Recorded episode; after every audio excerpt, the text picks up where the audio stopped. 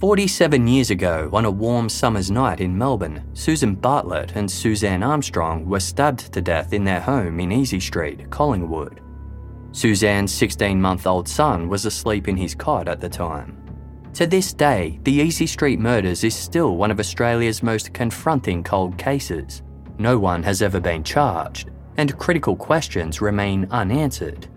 Journalist Helen Thomas has been investigating Susan and Suzanne's deaths for more than a decade, initially for the Australian Broadcasting Corporation's background briefing program, and then for her book, Murder on Easy Street. Now Helen has delved into the case again for a brand new original podcast made for Casefile Presents. Search Casefile Presents The Easy Street Murders wherever you get your podcasts or binge the entire series for free on the iHeartRadio app.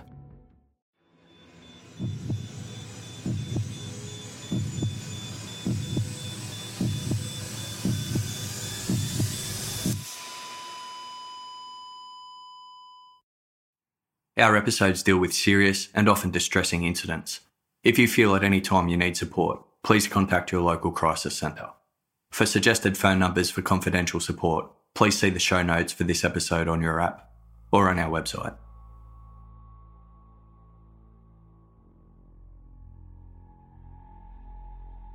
At 6:36 a.m. on May 22, 1994, police negotiator Detective Wayne Gordon dialed through to the telephone located inside the home of Ivan Milat. The early morning call stirred Ivan from his sleep, and when he picked up, Detective Gordon introduced himself and advised Ivan that his Cinnabar Street property was surrounded by heavily armed officers enacting a search warrant in relation to an armed robbery. Ivan was instructed to exit the house via the front door, turn left, and then walk through the front gate with his arms raised. Dumbfounded, Ivan responded, Okie dokie, just let me put me pants on. Five minutes ticked by but there was no sign of Ivan.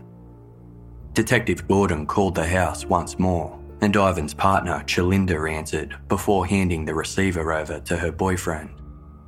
When asked why he hadn't followed orders, Ivan expressed his disbelief about the entire situation, certain the negotiator was one of his workmates playing a prank. Detective Gordon responded, No, mate, I'm from the police. It's no joke. This is real. Still unsure, Ivan queried, Why didn't you knock on the bloody door or something? Gordon informed him that it was standard police procedure to first make a call to ensure the safety of all concerned. Ivan chuckled, still in disbelief, and told the negotiator he couldn't see anybody outside his window. Gordon once again ordered him to walk outside and turn left at the gate. But this command only amplified Ivan's doubt, as he didn't have a gate on his property. Nevertheless, he announced, Alright, I'll play your little game. But I'm not real keen on this. Officers covering the inner perimeter of the premises radioed through to their command post advising they could hear movement inside the garage, including what sounded like a car door opening and closing. They expressed concern that Ivan was planning an escape. By 6:48 a.m., their suspect still hadn't emerged from the house, so Detective Gordon phoned for a third time. Chalinda answered again, saying, "We are coming out now. He's just trying to find his keys. He always loses them in the morning." A few minutes later, Ivan the Milat walked out of the house with his hands up.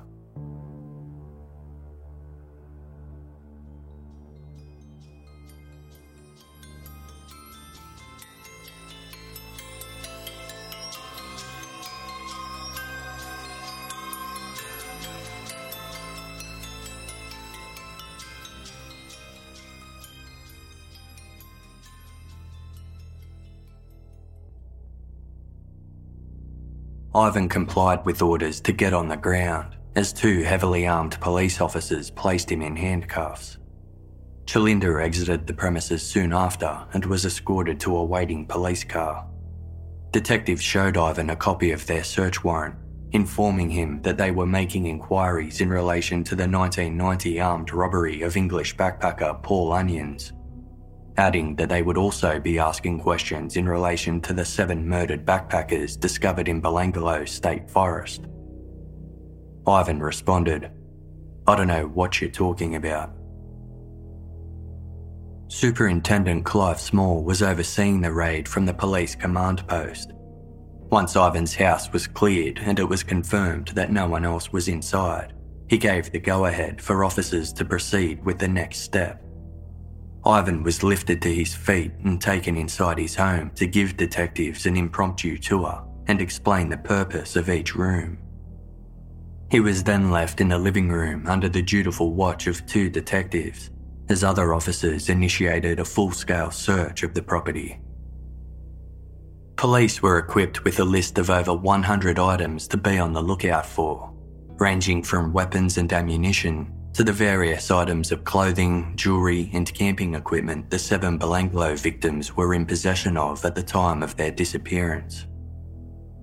As the search of Ivan's bedroom commenced, police discovered a driver's license displaying Ivan's photograph alongside his brother Michael's name and personal information. There was also a postcard written to Ivan dated just days after the disappearance of British backpackers Joanne Walters and Caroline Clarke that began with the words, Hi Bill, the false name he had given to Paul Onions. An envelope in his bedside drawer contained foreign currency, including New Zealand dollars and Indonesian rupiah, with print dates that didn't coincide with the time Ivan was known to be living outside of Australia. German backpacker Simone Schmidl had returned from a trip to New Zealand just before her disappearance, and a German couple, Gabor Neugebauer and Anya Habschied, had travelled to Australia via Indonesia. Ivan denied owning any firearms or keeping any on his property. Yet, a large array of ammunition was discovered throughout his house. A cupboard in Ivan's bedroom contained a tin storing 38 22 caliber bullets and an unused 12 gauge shotgun cartridge. Similarly, four boxes of Eley brand 22 caliber cartridges were uncovered in a spare bedroom, featuring the same batch number as those recovered from the Area A location in Belanglo, near where the remains of Gabor Neugebauer and Anya Habschied were found.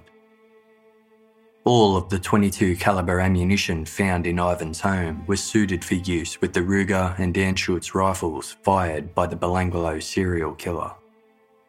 A plastic bag carried 32 and 45 caliber Winchester ammunition, the latter of which had copper tips, matching the bullets Paul Onion sighted in his attacker's revolver.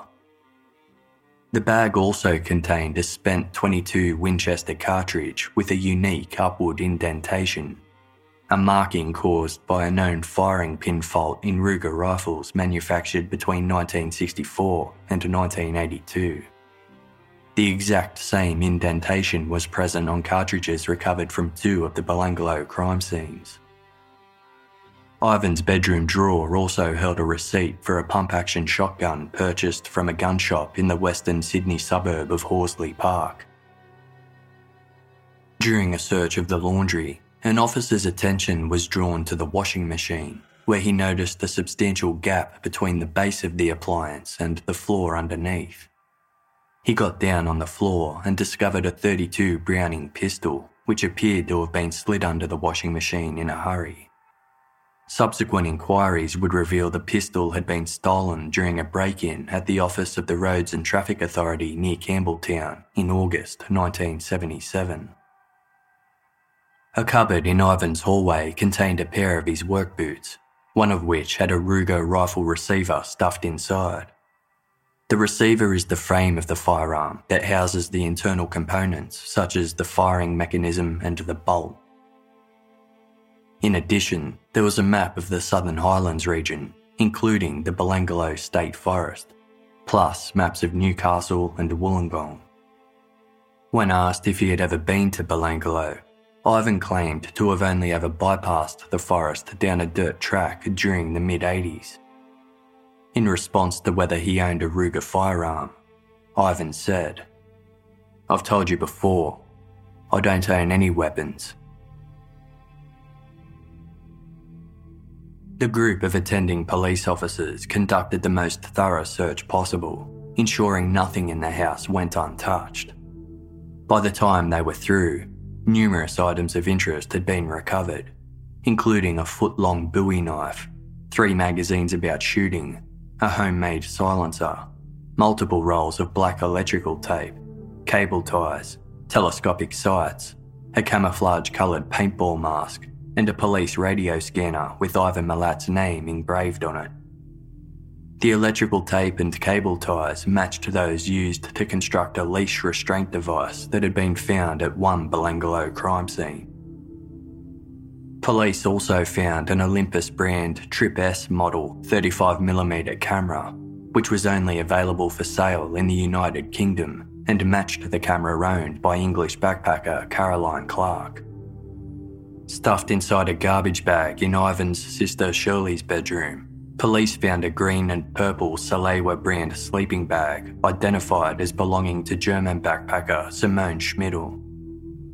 In addition to the sleeping bag, a Markill brand cooking set and cups found in the kitchen pantry were confirmed to be the same type carried by Simone, as was a carrying pouch and green water bottle found in a cardboard box. A search of the garage revealed more items of camping equipment similar to those owned by Simone, including a multicoloured Arno strap and a blue Salewa sleeping bag cover. The cover contained a green Vaude brand Hogan Model 10 tied with a Compactomat band, the same as the one found tied around Simone's head upon the discovery of her remains. A second green and beige sleeping bag was identified as the one Australian backpacker Deborah Everest had borrowed from her brother before her trip to Sydney in 1989. Police also found a striped green pillowcase with five lengths of sash cord inside, one of which appeared to be stained with blood. A red Holden Jackaroo four wheel drive was parked in Ivan's garage though he claimed he hadn't owned a car for the past six years and that the vehicle belonged to one of his brothers. Inside the vehicle was a British 20 pence coin with a print date of 1989. Perhaps the most bizarre of all was a sticker on the back of the vehicle which promoted a crime prevention service, Crime Stoppers, with its motto reading, Put the finger on crime. A manhole was used to access the roof cavity of Ivan's home, where police found some Christmas decorations and other boxes containing miscellaneous items. But upon removing some sheets of insulation, they were able to peer down into the wall cavities, where they spotted a plastic bag resting behind the living room wall. A stick was used to try to reach the bag, but in doing so, it caused something to dislodge and fall further down into the space.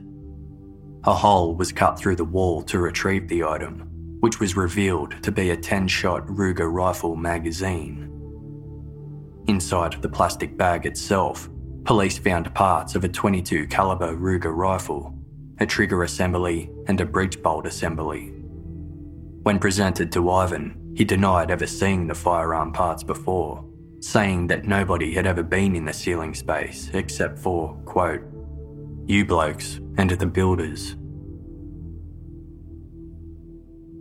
Ivan Milat was taken to Campbelltown Police Station for further questioning, where it became apparent to interviewing detectives that their suspect was intentionally playing dumb. Ivan claimed to be hard of hearing and that he didn't understand their questions. When asked to corroborate the record of conversation that took place between himself and the detectives during the raid, Ivan refused, saying, We never had a conversation.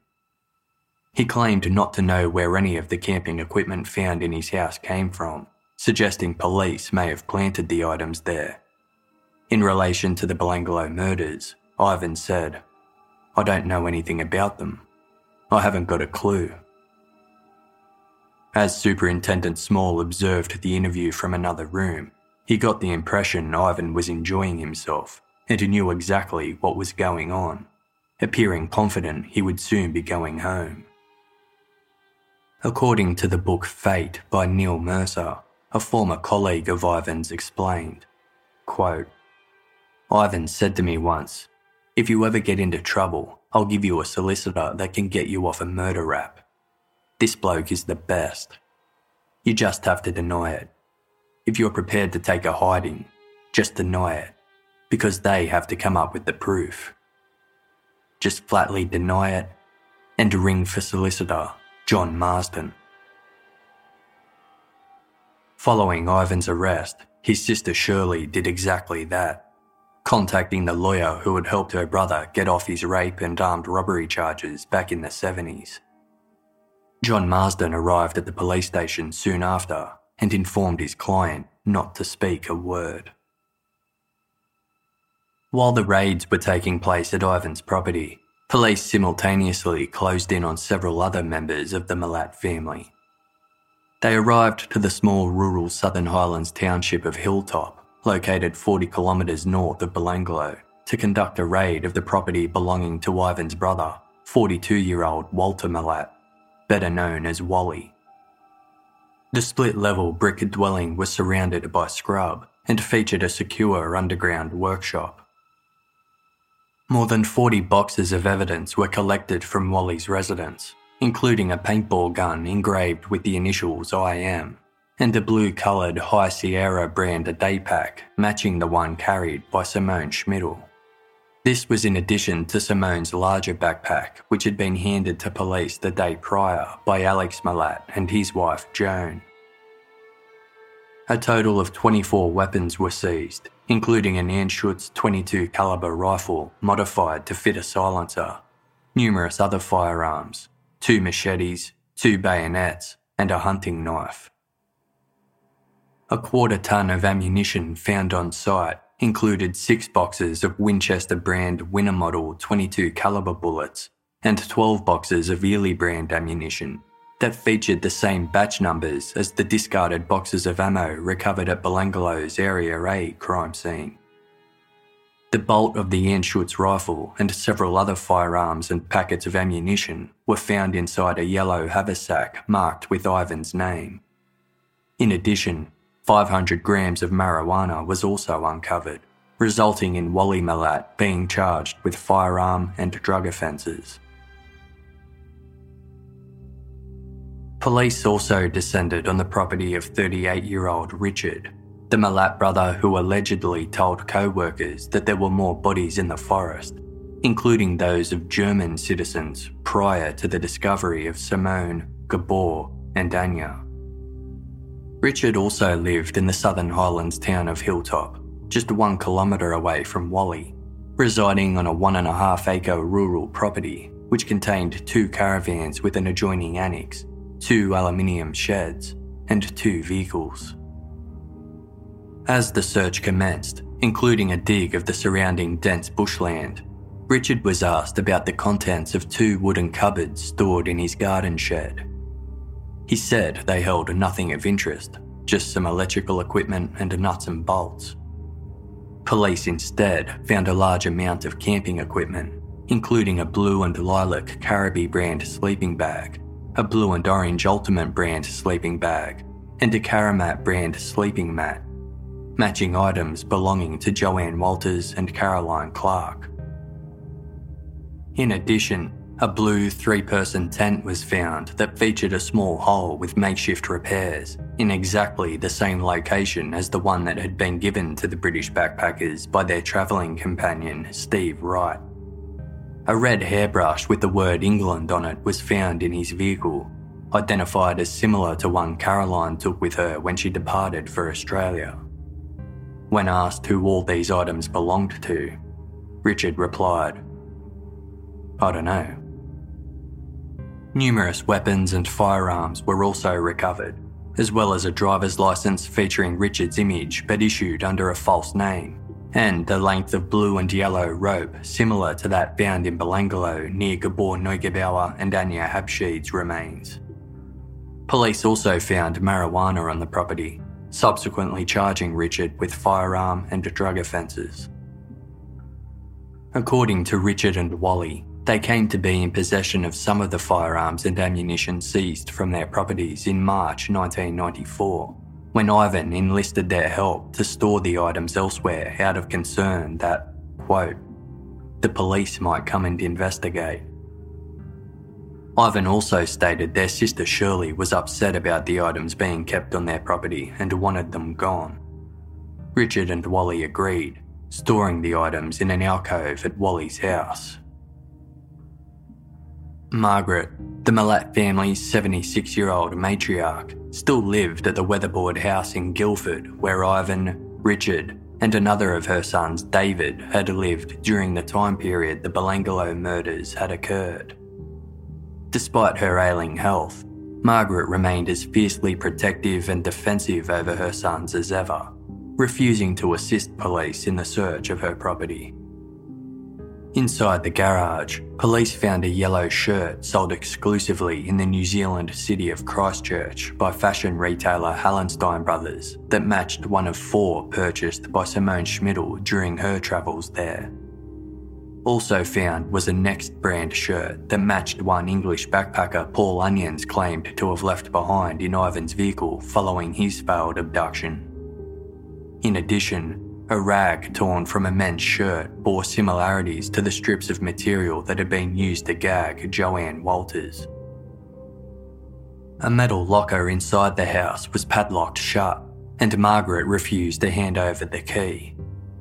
Police forced it open and found it contained several firearms, including a 22 caliber Slazenger Hornet rifle with Ivan's name engraved into it, and two Canadian $5 bills. Elsewhere inside the house, they also seized a sword and several photographs they believed could be of assistance to the investigation. Raids were also undertaken at the Bargo residence of Ivan's brother Bill and his wife Carolyn, where two firearms belonging to their son and some books about murder and cannibalism were seized. The caravan the couple were holidaying in at Lake Tabourie was also searched, as authorities suspected the pair may have taken some of the backpackers' camping property on the trip. Yet, they found nothing deemed of key importance to the Belanglo investigation. On May 23, the day after the raids, police conducted a second formal interview with Bill and Carolyn during which Bill produced a photo album with the Easter 1992 written on the front. The album contained images of a Milat family trip, which they claimed took place during the time period that Joanne Walters and Caroline Clarke went missing. One photo showed Ivan alongside the vehicle he owned at the time, a silver Nissan Patrol four wheel drive. According to Bill and Carolyn, the photos proved Ivan was away with the family when the two young women were murdered. However, it was obvious to the interviewing detectives that Easter 1992 was not the original date displayed on the album. It appeared as though the initial date had been crossed out, with the newer one written in its place.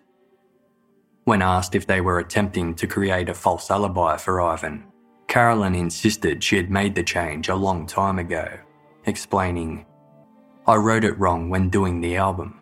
If I wanted to make up an alibi, I would have done a much better job of it. It was during further inspections of the album that police realised Carolyn had overlooked one crucial detail. The date that each photo had been taken was written on the backside of each image. Flipping over the photo of Ivan with his Nissan Patrol revealed someone had scrawled the words Max Truck, 1991. Mac being one of Ivan's nicknames. The vehicle had a bull bar on the front and what appeared to be white lamb's wool seat covers, just like the car used in the attack on Paul Onions. Another photo album recovered from Ivan's Eagle Vale home contained more images of his Nissan Patrol, along with photos of the accused killer as he posed on an armchair wearing a cowboy style hat, armed with a Winchester rifle. In another photo, Ivan's girlfriend, Chalinda, stood in front of the ocean wearing a white long sleeved shirt with the brand name Benetton printed across the front, which was an item of clothing that had belonged to English backpacker Caroline Clarke. A search warrant of Chalinda's home was issued, but the shirt was not recovered. Furthermore, a photo taken from Wally Milat's house dated March 29, 1991, showed Ivan carrying a green and beige sleeping bag, identified as the one previously carried by Australian backpacker Deborah Everest, who went missing just over a year before the photo was captured.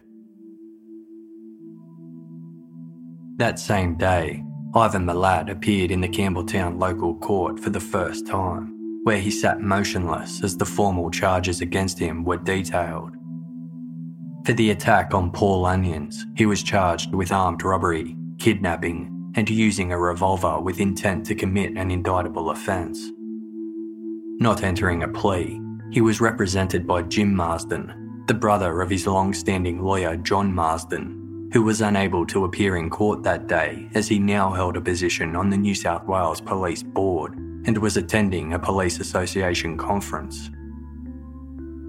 Jim Marsden asserted that his client was a good candidate for bail as he had a solid work record, had resided in the same property with his sister for the past 15 months, and had maintained a clean criminal record over the past 20 years. Marsden justified Ivan's decision to flee the country following his 1971 criminal charges for rape and armed robbery by explaining that at the time, his client was a young man frightened by the prospect of facing trials for crimes he didn't commit. Citing the serious nature of Ivan's most recent offences, the strength of the prosecution case, and the possibility that Ivan may reoffend, the magistrate refused his request for bail. Outside the court, a gathering crowd shouted abuse, insults, and death threats at Ivan as he was driven off to Long Bay Jail, where he would be held until his next scheduled court appearance eight days later. In order to lay charges for the seven backpacker murders, Task Force Air investigators had just over one week to examine all of the items recovered from the various Milat properties to determine what exactly could be directly linked to the Belanglo victims and crime scenes. If they failed to gather sufficient evidence, they faced the possibility that their prime suspect in the killings would once again be released on bail.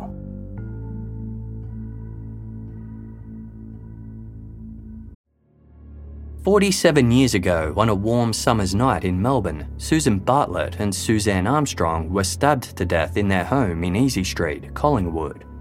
Suzanne's 16 month old son was asleep in his cot at the time. To this day, the Easy Street murders is still one of Australia's most confronting cold cases. No one has ever been charged, and critical questions remain unanswered. Journalist Helen Thomas has been investigating Susan and Suzanne's deaths for more than a decade, initially for the Australian Broadcasting Corporation's background briefing program, and then for her book, Murder on Easy Street. Now, Helen has delved into the case again for a brand new original podcast made for Casefile Presents. Search Casefile Presents The Easy Street Murders wherever you get your podcasts or binge the entire series for free on the iHeartRadio app. The various Ruger rifle parts discovered in Ivan Milat's home presented Task Force Air with the best opportunity to strengthen their case against him. In particular, the breech bolt assembly had the potential to leave a unique mark on spent cartridge cases, akin to a fingerprint. Therefore, it was paramount to determine if Ivan's breech bolt assembly produced the same markings found on the cartridge cases recovered from the Belanglo crime scenes. Ballistics expert Gerard Dutton inserted Ivan's breech bolt assembly into a Ruger rifle obtained from the ballistics firearms library. He then fired 10 Winchester cartridges before examining the markings left behind on the casings. In an interview with true crime television series crimes that shook the world, Dutton said, I felt all the hairs on the back of my neck stand up on end. It was quite an extraordinary sensation. Those individual marks, which I was so familiar with on the Caroline Clarke murder case, I was now seeing on my test fired cases. I was quite happy that component that we recovered from the wall cavity of Milat's house, was fitted to the murder gun that was used to kill Caroline Clarke. The markings produced by Dutton's test also matched those on the cartridges recovered from Belanglo's Area A crime scene near Gabor Neugebauer's remains. The batch number on a Winchester brand ammunition box recovered from Area A was traceable from factory floor to store shelves and was determined to have been supplied to 55 gun shops throughout Australia in 1988, prior to the Belangolo murders. One of those stores was located in the Western Sydney suburb of Horsley Park. The significance of the Horsley Park store was highlighted after a receipt for the purchase of a pump action shotgun was found during the raid of Ivan's home. In fact, Ivan was found to be a regular customer, having bought several firearms from the store using a fake license issued under the name Norman Chong. The serial number on the rifle receiver found in Ivan's work boot was also traced to the Horsley Park store, which came to be in possession of the Ruger rifle after its original owner pawned it to the shop in 1988. There was no record of the gun having been sold to Ivan thereafter, an error for which the store owners would later be fined. However, Ivan did visit the shop using his fake license just days before the Ruger was traded in there. Ballistic tests were also carried out using the Anschutz rifle owned by Ivan that was found on his brother Wally's property. Analysis determined that this exact gun was used to shoot the Eley brand cartridges found at Area A, concluding that both the Ruger and Anschutz rifles belonging to Ivan Milat were discharged in Belanglo. With Ivan in custody for the attack on Paul Onions, Police were given strict instructions not to mention a word to the press about the Belanglo murders, in order to avoid any media attention jeopardising their efforts in building their case. On May 29, just two days before Ivan's second scheduled court appearance, Superintendent Clive Small opened the Sunday Herald newspaper to find a story which began a lone investigation by a young detective has led police to believe the Belanglo Forest backpacker murders could be linked to a rape case more than 20 years ago. The problematic article went on to detail the investigation into Ivan Milat for the backpacker murders, but with many incorrect specifics. In particular, despite the large, dedicated team working under Superintendent Small, the Sunday Herald article inaccurately credited Ivan's capture to the solitary work conducted by Detective Senior Constable Paul Gordon, a member of Task Force Air who had been investigating Ivan since he had been handed the file on the Milat brothers. Small was convinced it was Detective Paul Gordon who leaked the story to the press. After initially denying the accusation, Gordon eventually admitted he received a phone call from the journalist but claimed he simply verified some facts about his history within the police force. While he refused to comment about the Milat investigation, when the reporter suggested he had single handedly cracked the case, Gordon responded, I was just lucky. As outlined in his book Inside Australia's Biggest Manhunt, Superintendent Small had been wary about some of Gordon's investigative work prior to publication of the article including the detective's initial failure to look beyond the computerised records of the Milat brothers' criminal backgrounds, something that Small considered a basic error. Small was also critical of Gordon's indiscreet and overzealous questioning of Ivan's workmates, which may have tipped their suspect to the fact he was being investigated for the Belanglo killings.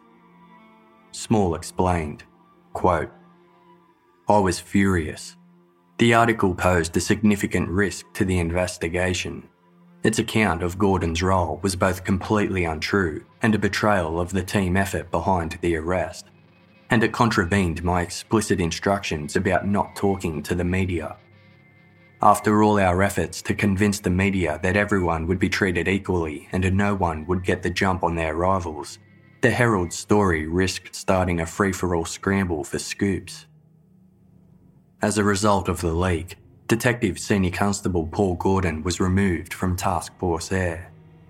The publicity put the task force in an awkward position, and Small was convinced that gave them no choice but to charge Ivan Milat for all seven of the Belanglo murders when he appeared in court two days later. On May 31, 1994, a clean cut, smartly dressed Ivan Milat sat expressionless in the Campbelltown local court as senior Crown Prosecutor Ian Lloyd publicly disclosed for the first time the details of the violent crimes committed against the seven Belanglo victims.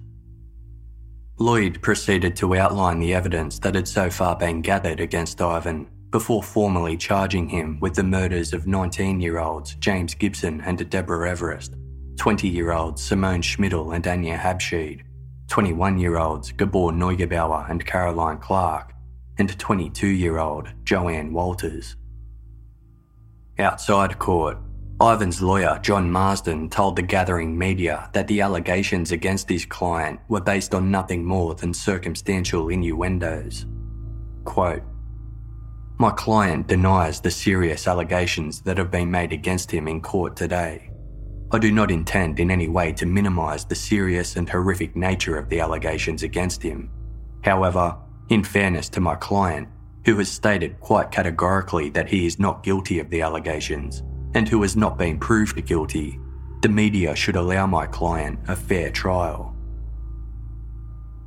News that Ivan had been charged for the Belanglo serial killings came as a shock to those who knew him, with many refusing to believe he could be responsible for such brutal crimes.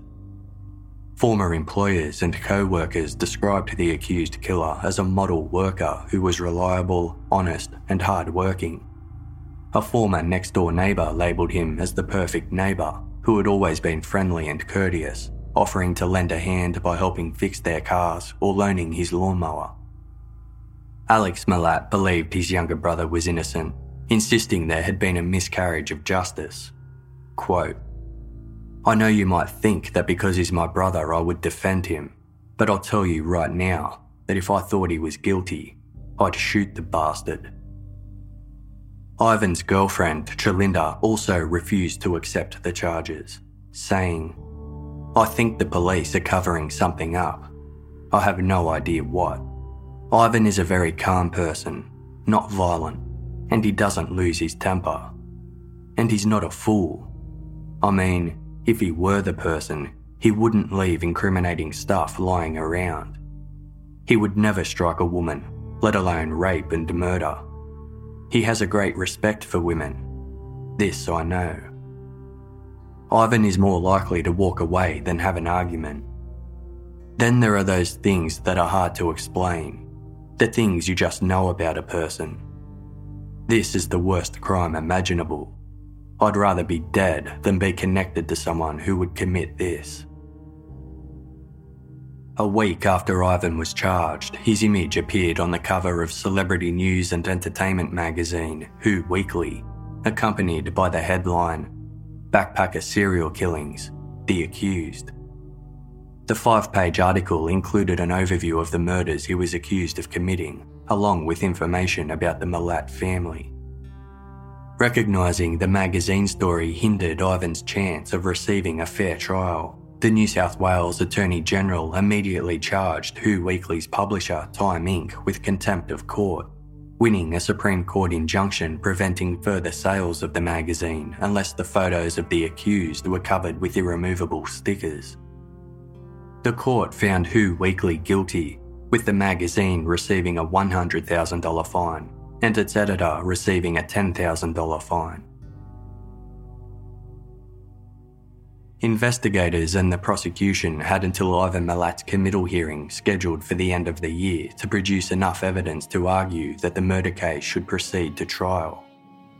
According to the book Sins of the Brother by Mark Whitaker and Les Kennedy, preliminary forensic testing of over 100 items of evidence seized by police from the various Milat properties, including tents, sleeping bags, clothing, rope, a green water bottle, a sharpening stone, blankets, sheets, and a sword revealed possible traces of blood.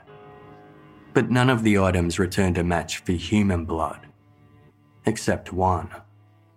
A one and a half metre length of sash cord recovered from a pillowcase found in Ivan's garage. The bloodstains were tested against the DNA samples taken from the parents of all the Belanglo victims, using what's known as a reverse paternity test.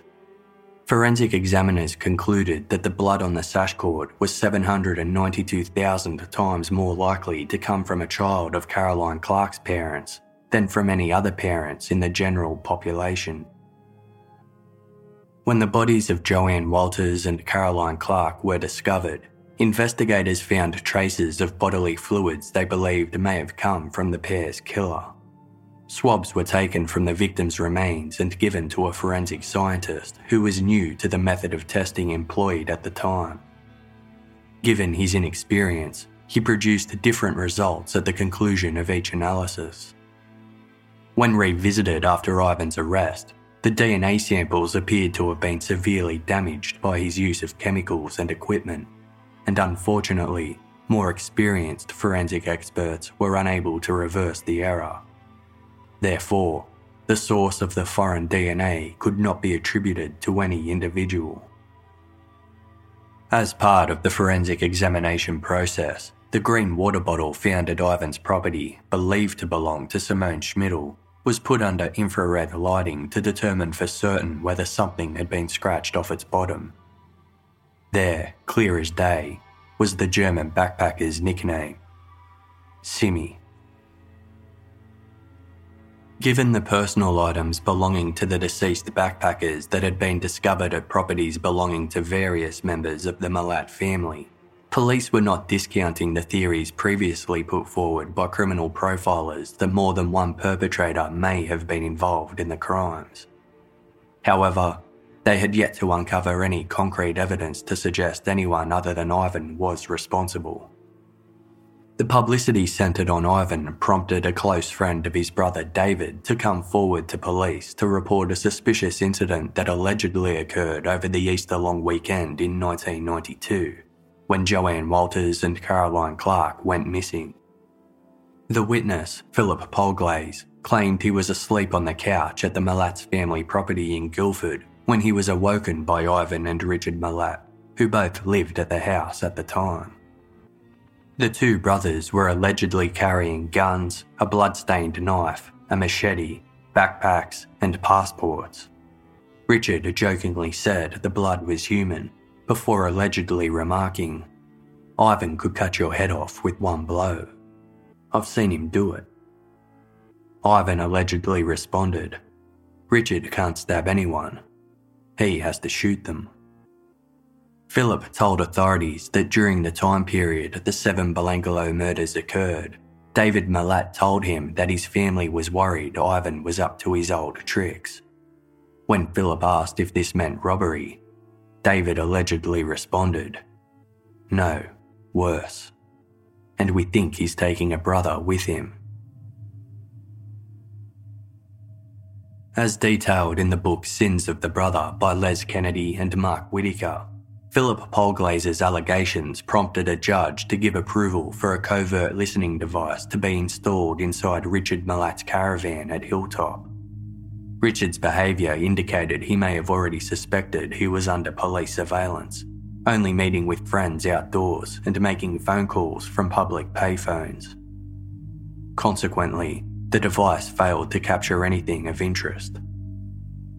During subsequent police interviews, Philip Polglaze's statements changed significantly as he suffered from short term memory loss as a result of a previous car accident. In an attempt to verify if there was any validity to his claims, police obtained a warrant that allowed them to covertly record a conversation between Philip and Richard. A meeting was arranged for the pair at the Crossroads Hotel in Casula. Police officers were on standby in a van parked outside the premises where they listened in on the recording. Little of the conversation between Philip and Richard made sense, as the latter appeared to be under the influence of alcohol. During their meeting, Philip brought up the night where Ivan allegedly returned to the Guildford home with a bloody knife, but Richard told him to keep his mouth shut about that. Philip voiced concerns that he could be considered an accessory after the fact, but Richard reassured that there was nothing to worry about, as police would arrest him before they ever went after Philip. Philip asked what he should say to the police if he was questioned about the passports and backpacks Ivan allegedly showed him that night, to which Richard responded, Just say nothing. Just tell them I've seen nothing. Absolutely nothing. You ask, Are you arresting me, officer? And when he says no, just tell him to fuck off. In regards to the camping gear belonging to Joanne Walters and Caroline Clarke, police seized from his property, Richard explained he had obtained the equipment from, quote, all over the place, and had stolen some of the items whilst in the city. He then rambled about serial killers not stopping unless they get caught. Quote, Where are we going to stop? Only when we get caught. You're not going to stop two years before. We're not going to stop because we think the police will be hot on our tail. Once you get that sort of fucking thing in you, I figure it's just like having a beer. When are you going to stop? When the pub closes? Or do we buy takeaway to take home in case we're thirsty? When Richard remarked that Philip was asking the same questions as police, the informer sensed his cover was at risk of being blown. To seem less conspicuous, Philip quickly remarked, Fuck me dead. Maybe I should have been a fucking copper. As the conversation dragged on, Philip mentioned his disbelief that one person could be responsible for all the Belanglo killings, to which Richard replied, That's what we're worried about. One of these fucking big German cunts. He's supposed to be about 6 foot 4 and 18, 19 stone. Here he is with a broken jaw, broken arm, broken fucking back. What? One bloke could do all this to him. And if you can do that to him, how come some skinny fucking pommy backpacker get away from him? This comment immediately stood out to the police officers listening in on the discussion, as Paul Onion's physical stature and the full extent of Gabor Neugebauer's injuries had not yet been released to the public. Richard's remarks were compelling, but were not enough to warrant his arrest, and the undercover sting came to an unsatisfying conclusion. Following the failed sting, Richard Milat told friends he was convinced Philip Polglaze was working with the police, an assertion that compelled the informer to go into hiding. Then, just before Philip could testify at Ivan Milat's committal hearing, he was involved in a fatal car accident that claimed his life. When Richard heard of the somber news, he offered no sympathy On June 28, a visibly agitated Ivan reappeared in the Campbelltown local court, where he surprised those in attendance by sacking his long standing lawyer, John Marsden, the man who had helped him evade serious rape and armed robbery charges in the 70s. Marsden believed the decision was based on him encouraging Ivan to plead guilty to the Belanglo murders on the grounds of insanity, allowing them to argue for diminished responsibility.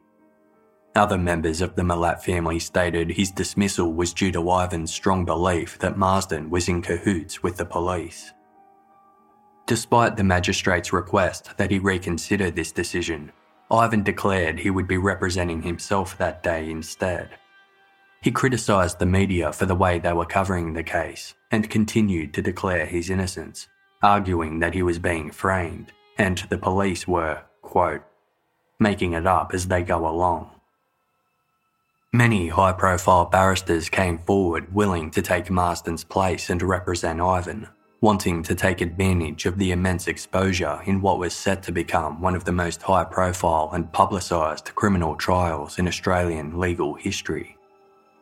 The Milats felt lawyers from New South Wales may be too close to the police and therefore deemed them untrustworthy, leading Ivan to hire Queensland based solicitor Andrew Boe Ivan appeared with his new solicitor at Campbelltown Local Court on July 5, where he was remanded in custody until his next court appearance. Meanwhile, his ex wife Karen was placed in witness protection amidst concerns for her safety. John Marsden continued to represent other members of the Milat family, including Richard and Wally Milat. On August 20, the pair appeared at Campbelltown Local Court under Marsden's representation to face charges against them. Richard pled guilty to possession of five prohibited weapons, unlawful possession of a driver's license, and possession of cannabis. Wally pled guilty to illegal possession of firearms, cultivating two cannabis plants, and possession of cannabis. Both men were sentenced to a good behaviour bond and issued with a monetary fine plus court costs. On October 24, 1994, five months after his arrest, Ivan Milat's committal hearing commenced at Campbelltown Local Court to determine whether there was enough evidence for the backpacker murder case to proceed to trial. Ivan maintained a relaxed and calm demeanour as Crown Prosecutor Ian Lloyd outlined the case against him.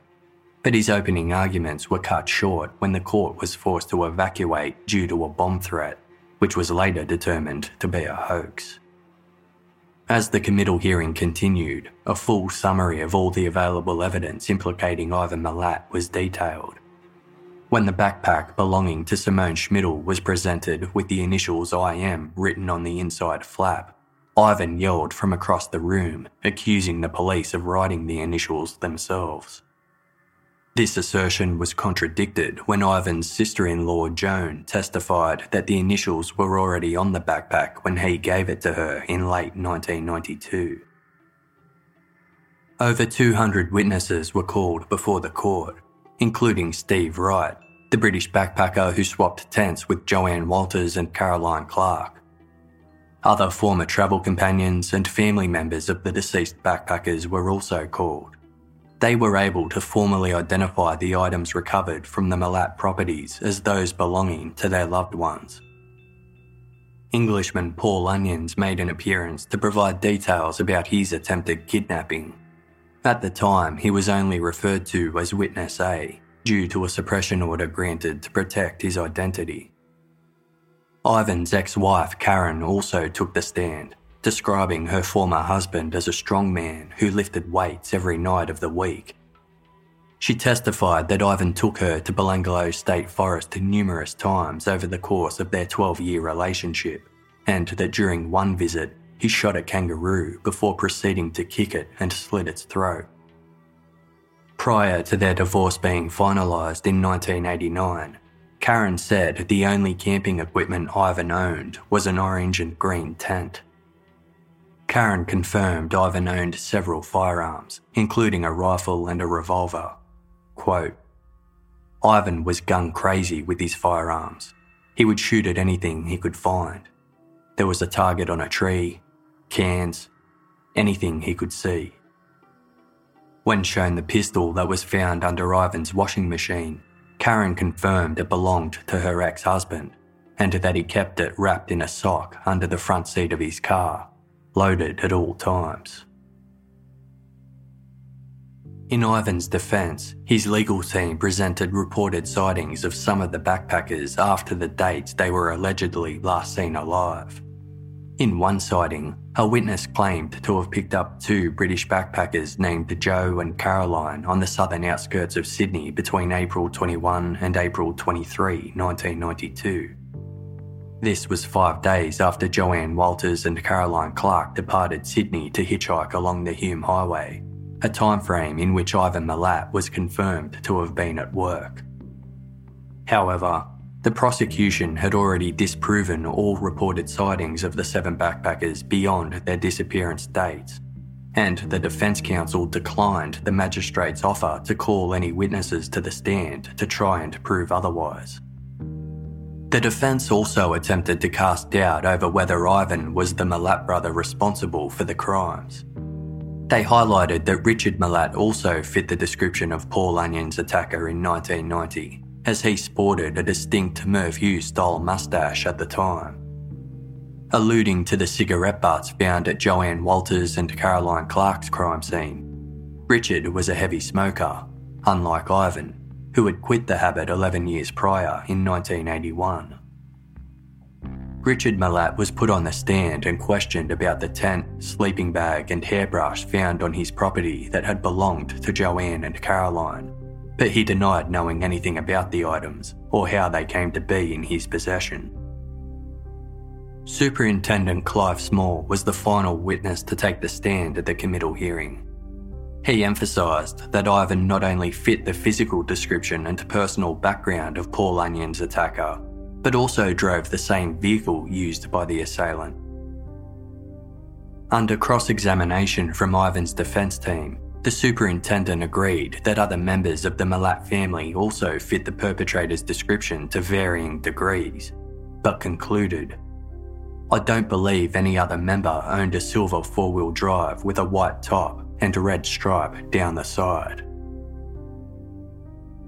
Seven weeks after it began, the committal hearing came to an end on December 12 with the court satisfied enough evidence was presented for Ivan Milat to stand trial for the seven Belanglo murders.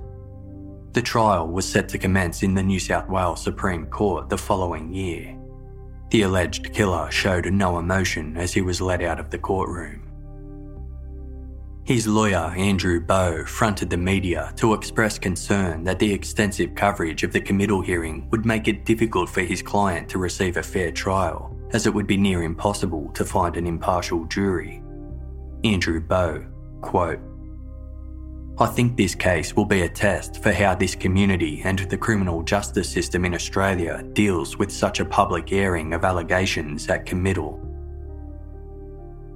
Prior to Ivan Milat's trial, renovations were undertaken at the New South Wales Supreme Court building to ensure the amenities were more accommodating for the prospective jurors during proceedings which were expected to last upwards of six months.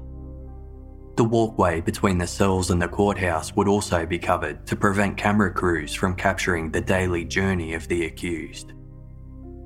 The trial was initially scheduled to begin on June 26, 1995, but disputes amongst Ivan's legal team regarding finances delayed the commencement date. Given the trial was expected to run for a considerable length of time and deal with complex legal issues, Ivan's legal team felt the fees being offered to them by legal aid were insufficient. Ivan refused to work with any other solicitors, demanding legal aid pay his team an above average rate. The Commission refused, determining they would only pay the initial base rate and Ivan would have to cover any additional costs at his own expense. After a lengthy appeals process which delayed the trial for nine months, three appellate judges unanimously deemed Ivan's request to be unacceptable, effectively leaving the defendant with no legal representation unless he was willing to contribute the difference in cost. With no other avenue of appeal, Ivan's legal team eventually accepted the initial lower offer, with the trial scheduled to commence in March 1996. Speculation continued to run rife as to whether Ivan Milat acted alone. Prior to his capture, various criminal profilers had indicated their belief that the killer had an accomplice, with several theorising the crimes may have been committed by brothers. FBI agents and some Task Force Air investigators were less convinced. Based on the fact Paul Onions was targeted by a single perpetrator, and that known serial killers rarely deviate from their established MO, they were certain that Ivan acted alone. Dr. Peter Bradhurst, the forensic pathologist from the New South Wales Institute of Forensic Medicine, who had conducted the post-mortems of all seven Belanglo victims, joined the group of people to suggest two killers may be involved. During the final days of Ivan Milat's committal hearing, Dr. Bradhurst testified in court that for one person to be responsible for all seven murders, the killer would have had to incapacitate one of the victims before dealing with the other. When asked whether his forensic expertise could determine whether more than one killer was involved, Dr. Bradhurst responded With each of the pairs of backpackers that were killed, there appears to be two different patterns of injury with Caroline Clarke and Joanne Walters. Caroline Clarke had predominant injuries of gunshot wounds to the head and only one stab wound being apparent. With Joanne Walters, she had multiple stab wounds. Similarly, with Gabor Neugebauer and Anya Habschied, Gabor Neugebauer had gunshot wounds to the head, evidence of strangulation and gagging, whereas Anya Habschied had been decapitated. Further, with James Gibson and Deborah Everest, there were two different patterns of injuries. I would tend to think it more likely that more than one person was involved. To be concluded next week.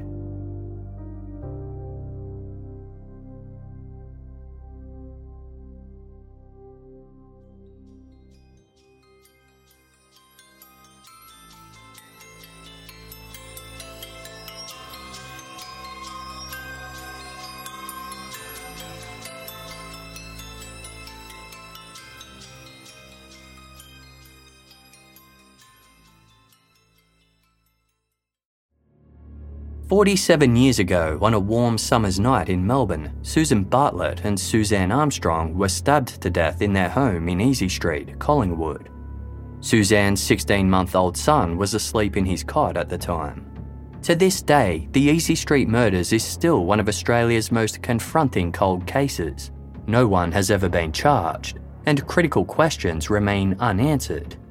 Journalist Helen Thompson has been investigating Susan and Suzanne's deaths for more than a decade, initially for the Australian Broadcasting Corporation's background briefing program, and then for her book, Murder on Easy Street. Now Helen has delved into the case again for a brand new original podcast made for Casefile Presents. Search Casefile Presents The Easy Street Murders wherever you get your podcasts or binge the entire series for free on the iHeartRadio app.